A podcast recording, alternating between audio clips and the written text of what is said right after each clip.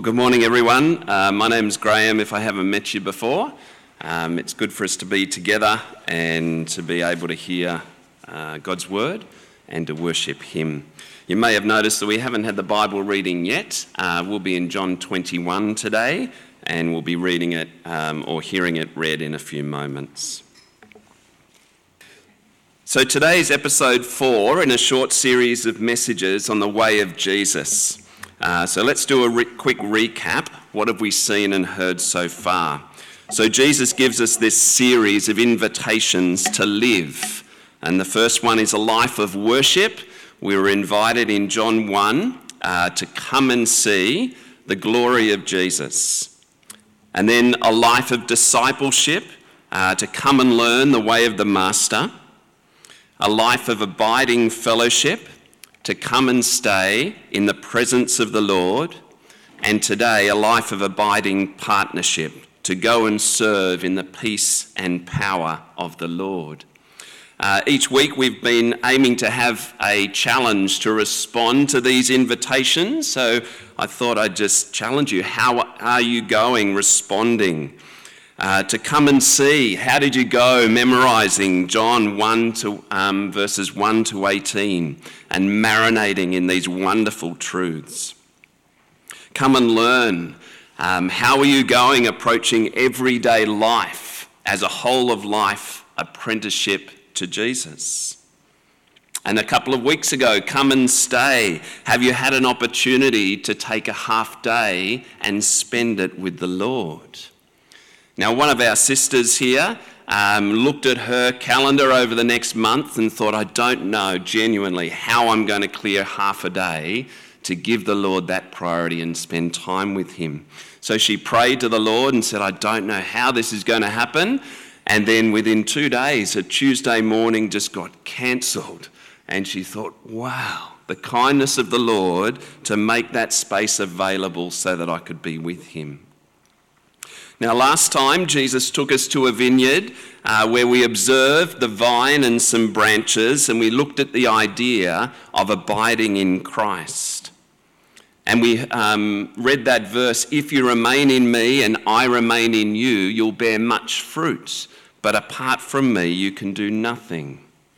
Now, today's story involves a beach and some fish and some words spoken around a campfire. So, a perfect setting for today's story would be up at Bridport, perhaps enjoying some freshly caught fish by one of our people here.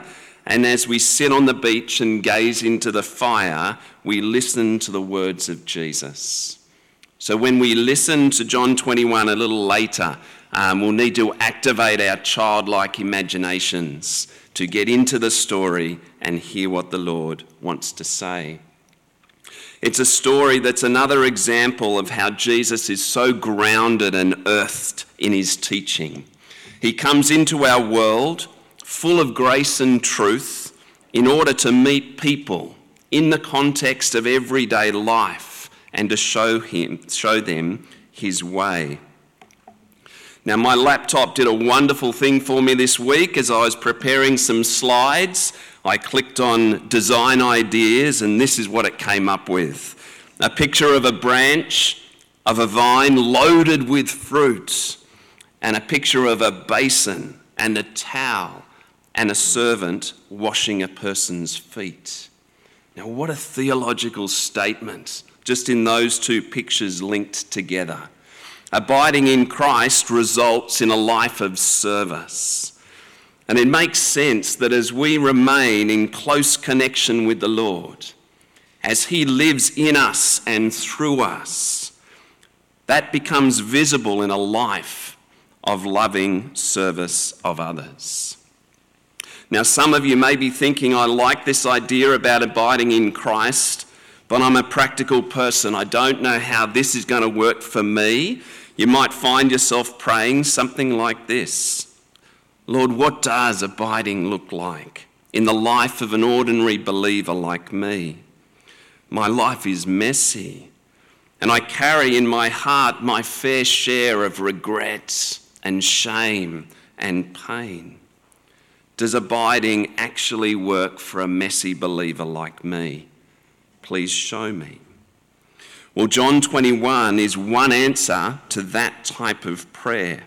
It's a story that, about Peter that illustrates the principles of abiding that we looked, looked at in Talk 3. We'll see the drama of grace as Jesus invites himself in to Peter's broken life and brings about an unexpected restoration. And as a little bonus, it's an absolute masterclass of how to gently come alongside and restore someone who is struggling. Let's pray as we begin. Lord God, we know that apart from you, we can do nothing. We know that we depend on you to reveal what is true, to reveal what's true about us, to reveal what's true about the Lord Jesus, and to join the dots. We pray that you would help us today to hear what you have to say and respond with a heart full of faith and trust and obedience. Thank you for Peter and just the honesty of his journey. Please help us as we um, hear and see something of his um, restoration that happened in this chapter. And please teach us and connect it with our own lives 2,000 years later. Amen. Identity. This concept has become a fascination for our culture a culture whose operating system is now one of hyper individualism. The cultural air that we used to breathe was rugged individualism. Now it's self expressive individualism. We are to look inside ourselves to discover who we are. And then our life's quest is to express that identity to the world. Notice the taglines of our culture follow your dreams, be who you want to be. Where there's a will, there's a way, or just you do you and I do me. Life has become a quest to make our mark on history. Now, we love the freedom and the possibility of these sayings, but there's a nasty flip side to them. You see, if we have all of these opportunities, particularly in a country like, like ours, to follow our dreams and to be who we want to be, what about when it doesn't work out? Or someone else does better? What does that make us? That's when the pressure builds, when we have failed to make our mark on history.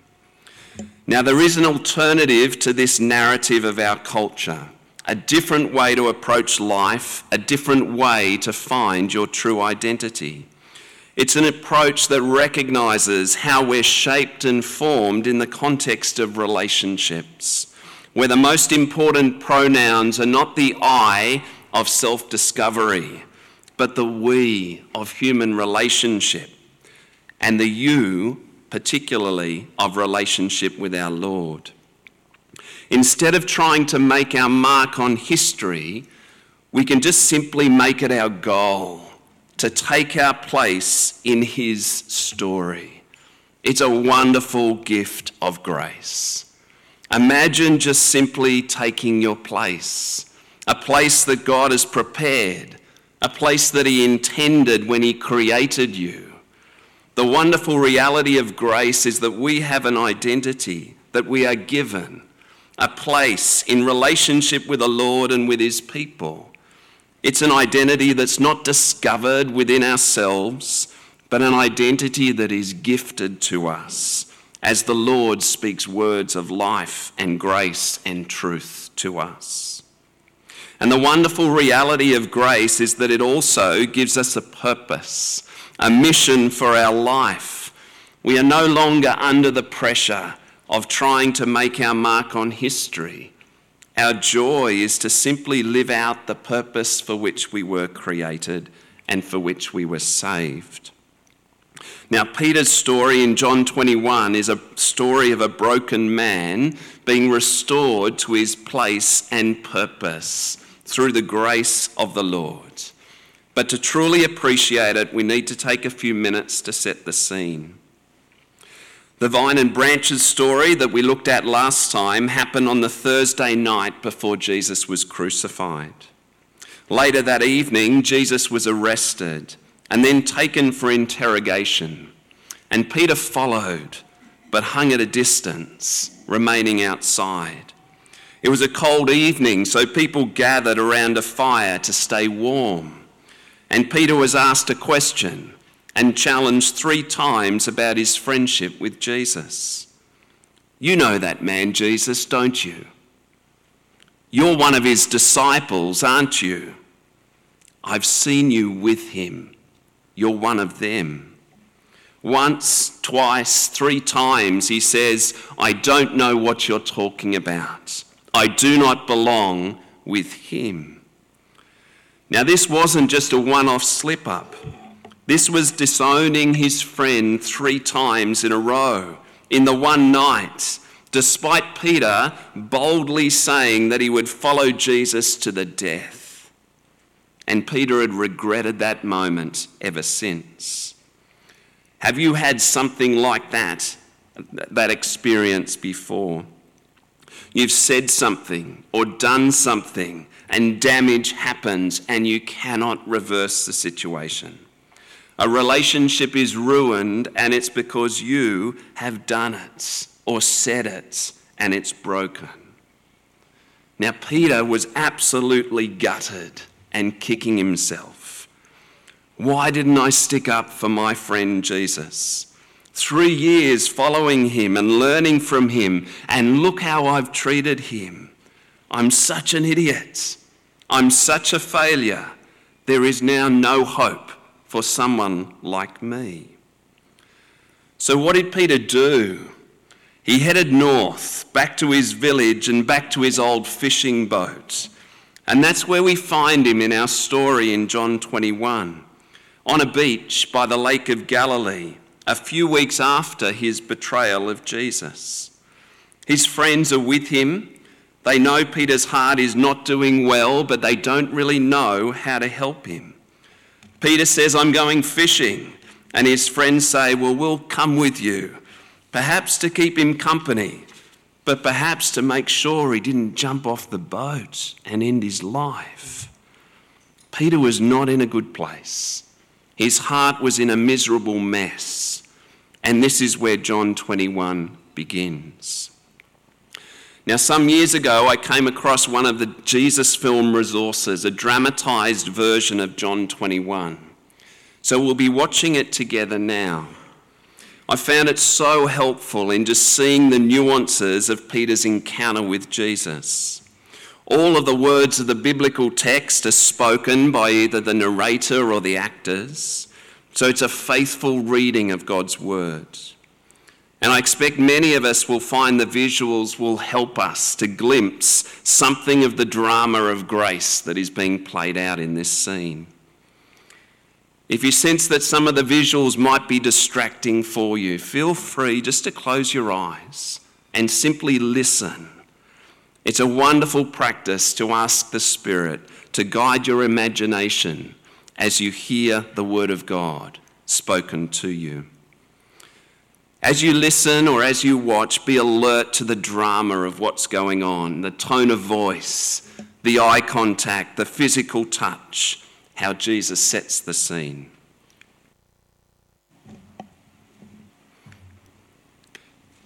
So Peter goes fishing to clear his head and to get away from it all, and the fish don't bite. Life can be like that, can't it? Something goes wrong, and then when we try to fix it, it gets even worse. Apart from me, you can do nothing. Peter's situation's a pretty good example of that. But notice this is exactly the place where Jesus comes and meets Peter. It's worth remembering this next time you feel that your life is falling apart. Perhaps the Lord is at work right in that messy moment and He's preparing to meet you and do a wonderful work of grace. Jesus comes to Peter and finds him. He doesn't wait for Peter to come to him. Jesus enters Peter's messy world in order to find him and restore him. Jesus reveals Peter reveals himself to Peter in ways that are unique and personal to him. the catch of fish. You may have heard the echoes of Luke 5 when Jesus first called Peter to a life of following him. At that time, Jesus initiated another miraculous catch of fish. After Peter and his friends had been fishing all night without catching a thing. And when Peter came to shore at that time, he had a profound sense of his sin. Go away from me, Lord, for I am a sinful man. And Jesus surprised him with the words of grace Don't be afraid. From now on, you will fish for men. Perhaps this scene three years later was on the very same beach that that happened. And the chat around the fire, you would have heard and seen echoes of John 18 and those three questions that Peter was asked when he denied his relationship with Jesus. Jesus recreates the scene of Peter's betrayal and steps into Peter's most sensitive place, and he does it with others watching on. Now, he's not bringing up the past to judge Peter, nor is he seeking to publicly mock him.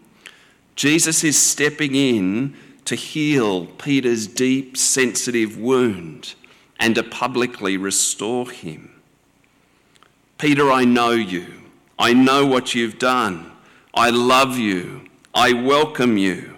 And even after everything that you've said and done, you still belong with me. Now, I don't know about your journey, but for most of us, we've lived through some difficult seasons.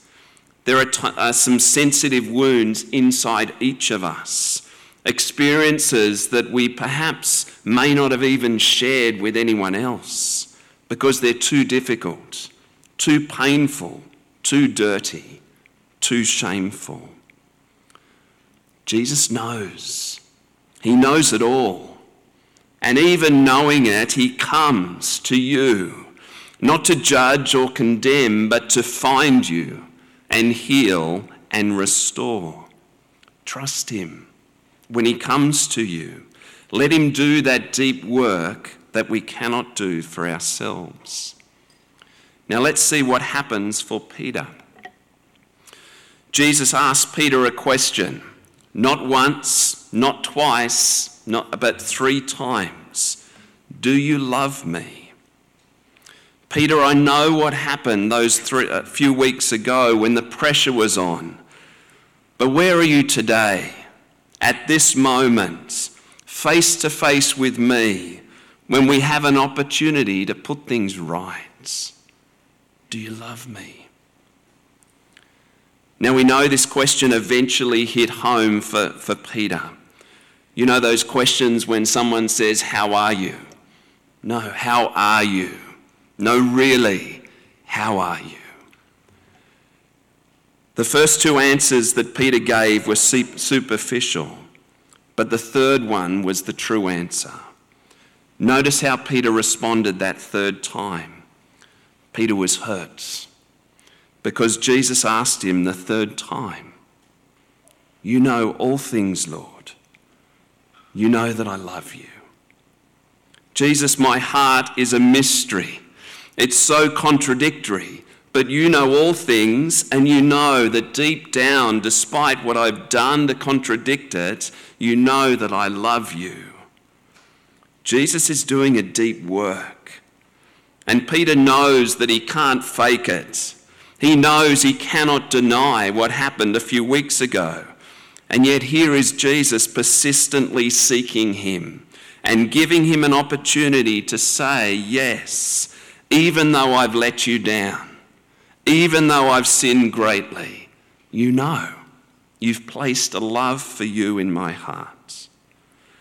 Now, this was an intensely personal conversation, and as we eavesdrop on it 2,000 years later, it can feel like we're treading on holy ground. And yet, this is happening in front of 10 other guys. Why didn't Jesus take Peter off to the side and work things out privately? Why did Jesus make this so public? It's because Jesus knows what we truly need. He knows that for Peter and for us to experience true, healing, and salvation. Our identity needs to be restored and affirmed in the context of safe and loving relationships with the Lord and with others. So Jesus wants the other 10 guys to see it, to have no doubt in their minds that Peter's relationship with the Lord is restored. Imagine being one of them watching on and seeing what Jesus is about to do. Oh no, he is actually going there. He is going and opening up that wound that we know was there, but we were too scared to touch on. Peter is unpredictable. We're not sure if this is a good idea. Imagine watching on and seeing Jesus at work and seeing Jesus going there. And because he does, because he does open up that sensitive place, Peter is restored and his true identity is reaffirmed, and it happens in front of many witnesses. Now, Jesus asks you and I the same question, particularly in those sensitive places Do you love me? Are you willing for that love to be known publicly? How refreshing and settling for us to be able to say yes. Jesus loves me, and I love him, and I have a place in God's family. Now, once Jesus restored Peter's identity, his place in God's family, he then gives him the dignity of a restored purpose for his life. Peter was to discover his purpose not by looking within, but by looking out as he started to serve others. Jesus gives him an instruction feed my sheep. Notice how place and purpose are linked here. Peter's love for Jesus will be expressed in serving people.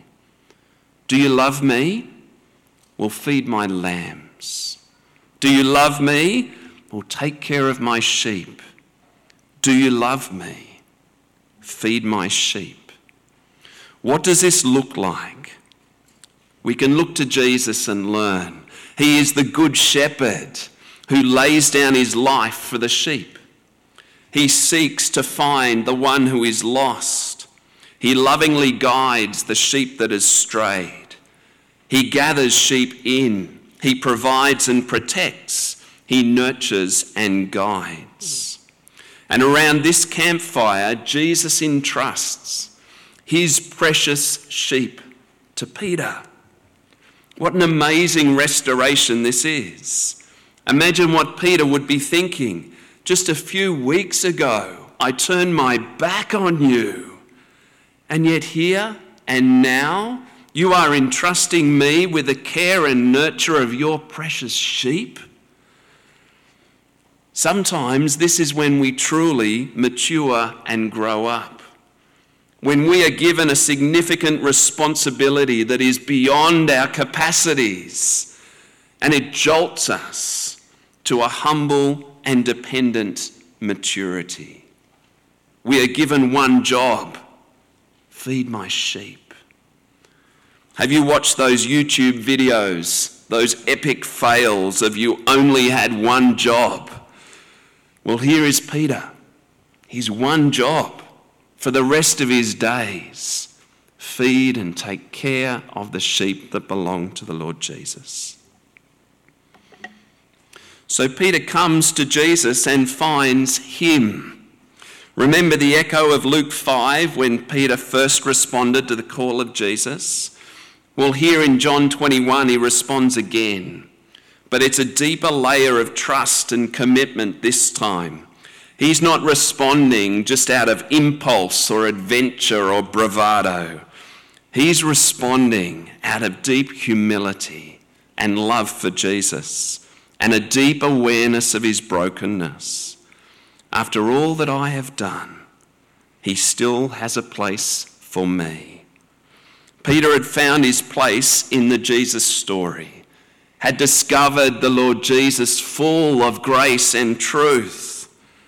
And Peter knows this incredible responsibility that he's been given can only be done in the strength and power of the Lord.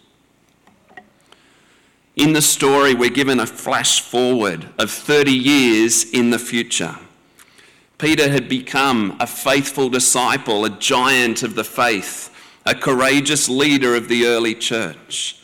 He spent the rest of his life travelling around Palestine and Turkey and Greece and Italy, proclaiming the gospel and encouraging disciples and leading God's people, feeding the sheep.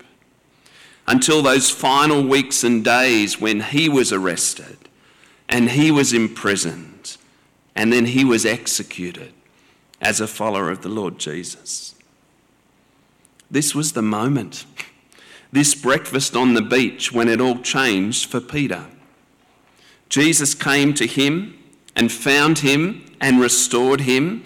And in response, Peter came to Jesus and found him and took him at his word and followed him faithfully to death.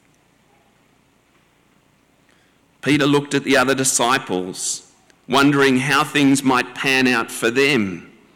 And Jesus simplified it for him. Don't worry about them. Look this way. Look to me. Stay close. Follow me. I am with you. I am the way. Now, have you noticed how this has been an illustration of abiding in Christ? Peter was in a miserable mess. Apart from him, we can do nothing. Then Jesus invites himself into his life to heal and restore. Grace begins and establishes our connection with Jesus and sustains it. Peter found his place and purpose in, Jesus, in the Jesus story and finds joy and peace and life as he expresses his love for Jesus and learns to trust and obey. And as he follows him, living a life of loving service, he bears much fruit his life became a meaningful mission.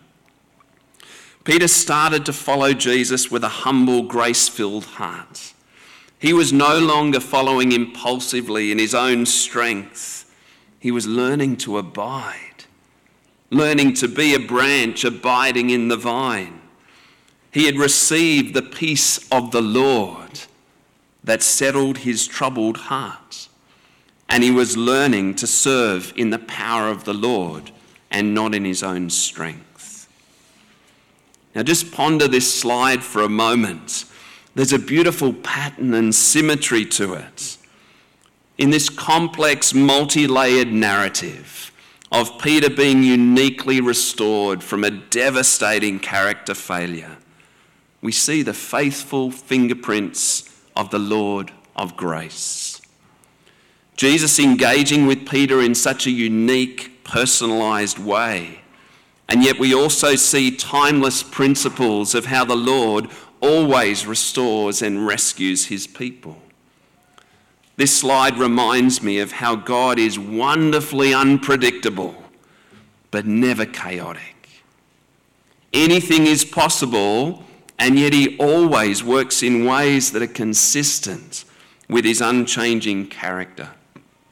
The life of faith, the life of abiding, has both these dimensions to it. We wake up each morning and we say, Lord, I do not know what will happen today. I do not know how you will organize the circumstances of my life, but I know that you are good.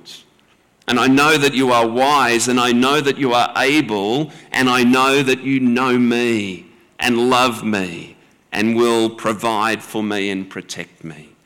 And so I can trust you. Regardless of what happens and how all the details fall, I can trust you implicitly and completely. Grasping this and growing in this is the life of abiding partnership. Going and serving in the peace and the power of the Lord. Now, we've been given the privilege of seeing Peter's story It's now time to consider my story, your story, our story. What has the Lord stirred in you as we've talked this morning? What has He brought to mind from your own life, from your own hearts? Are you trying to make your mark on history? Or have you found your place and purpose in His story? Have you put aside your efforts to define and shape your identity as you see fit? Are you content to simply receive the identity that the Lord gives you by grace? Has something gone on in your life that you feel puts you in the unforgivable and unlovable category? Well, Jesus comes to you right in that mess he comes to you in order to find you. He says you might have a whole lot of stuff that's still messy and confusing, but trust me. Let me into that space. Let me sort it out and follow me. Jesus comes to you in order to find you and give you a place in his story. And he does it by asking you a life giving question Do you love me? He might ask you this several times. He might ask you this in several different contexts because he wants to get to your true answer. He wants to get underneath the superficial and get right to the core. Do you love me? And he does this in order for you and I to be able to speak out that true identity that He plants there by His grace? Are you able to answer with the words of Peter in the midst of your brokenness and failures and mess? Yes, Lord, you know all things. You know that I love you. I believe. Help my unbelief. And Jesus gives you a life giving purpose find and feed my sheep. Now, again, he might express this in several ways, and the details of how this might get expressed in your life are wonderfully diverse. But for all of us, our purpose is found as we serve the Lord, find our place in his body, and we serve his precious people and we seek and find those who are lost. And then he makes it very, very simple follow me. One job follow me. It's incredibly clarifying. When you're in a situation and you think, I do not know the way forward, just pause, look to the Lord, and follow him, and he will show you the way. So Jesus gives us an invitation to a life of abiding partnership. And as I was thinking through what word to use, I landed on partnership, but I was very close to inventing a word to make it crystal clear. We talked last time about a life of abiding fellowship. Well, this is a life of abiding fellowship. It's that simple. We just simply follow the way of the Lord. Each day of our lives, each relationship, each circumstance, we simplify to simply following Him, to go and serve, and to receive the peace that comes from knowing Him, and to serve not in our own strength, but in the power that He provides. Let's pray.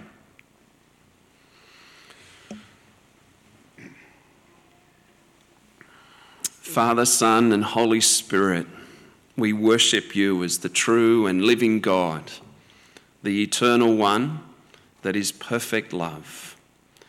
And we thank you, it's a mystery to us, but we thank you that you created us in order that we might know your love and in order that we might know you and participate in some mysterious and beautiful way of the life that you have had from eternity.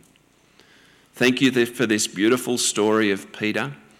We resonate with a man of contradictions and a man that experienced great failure.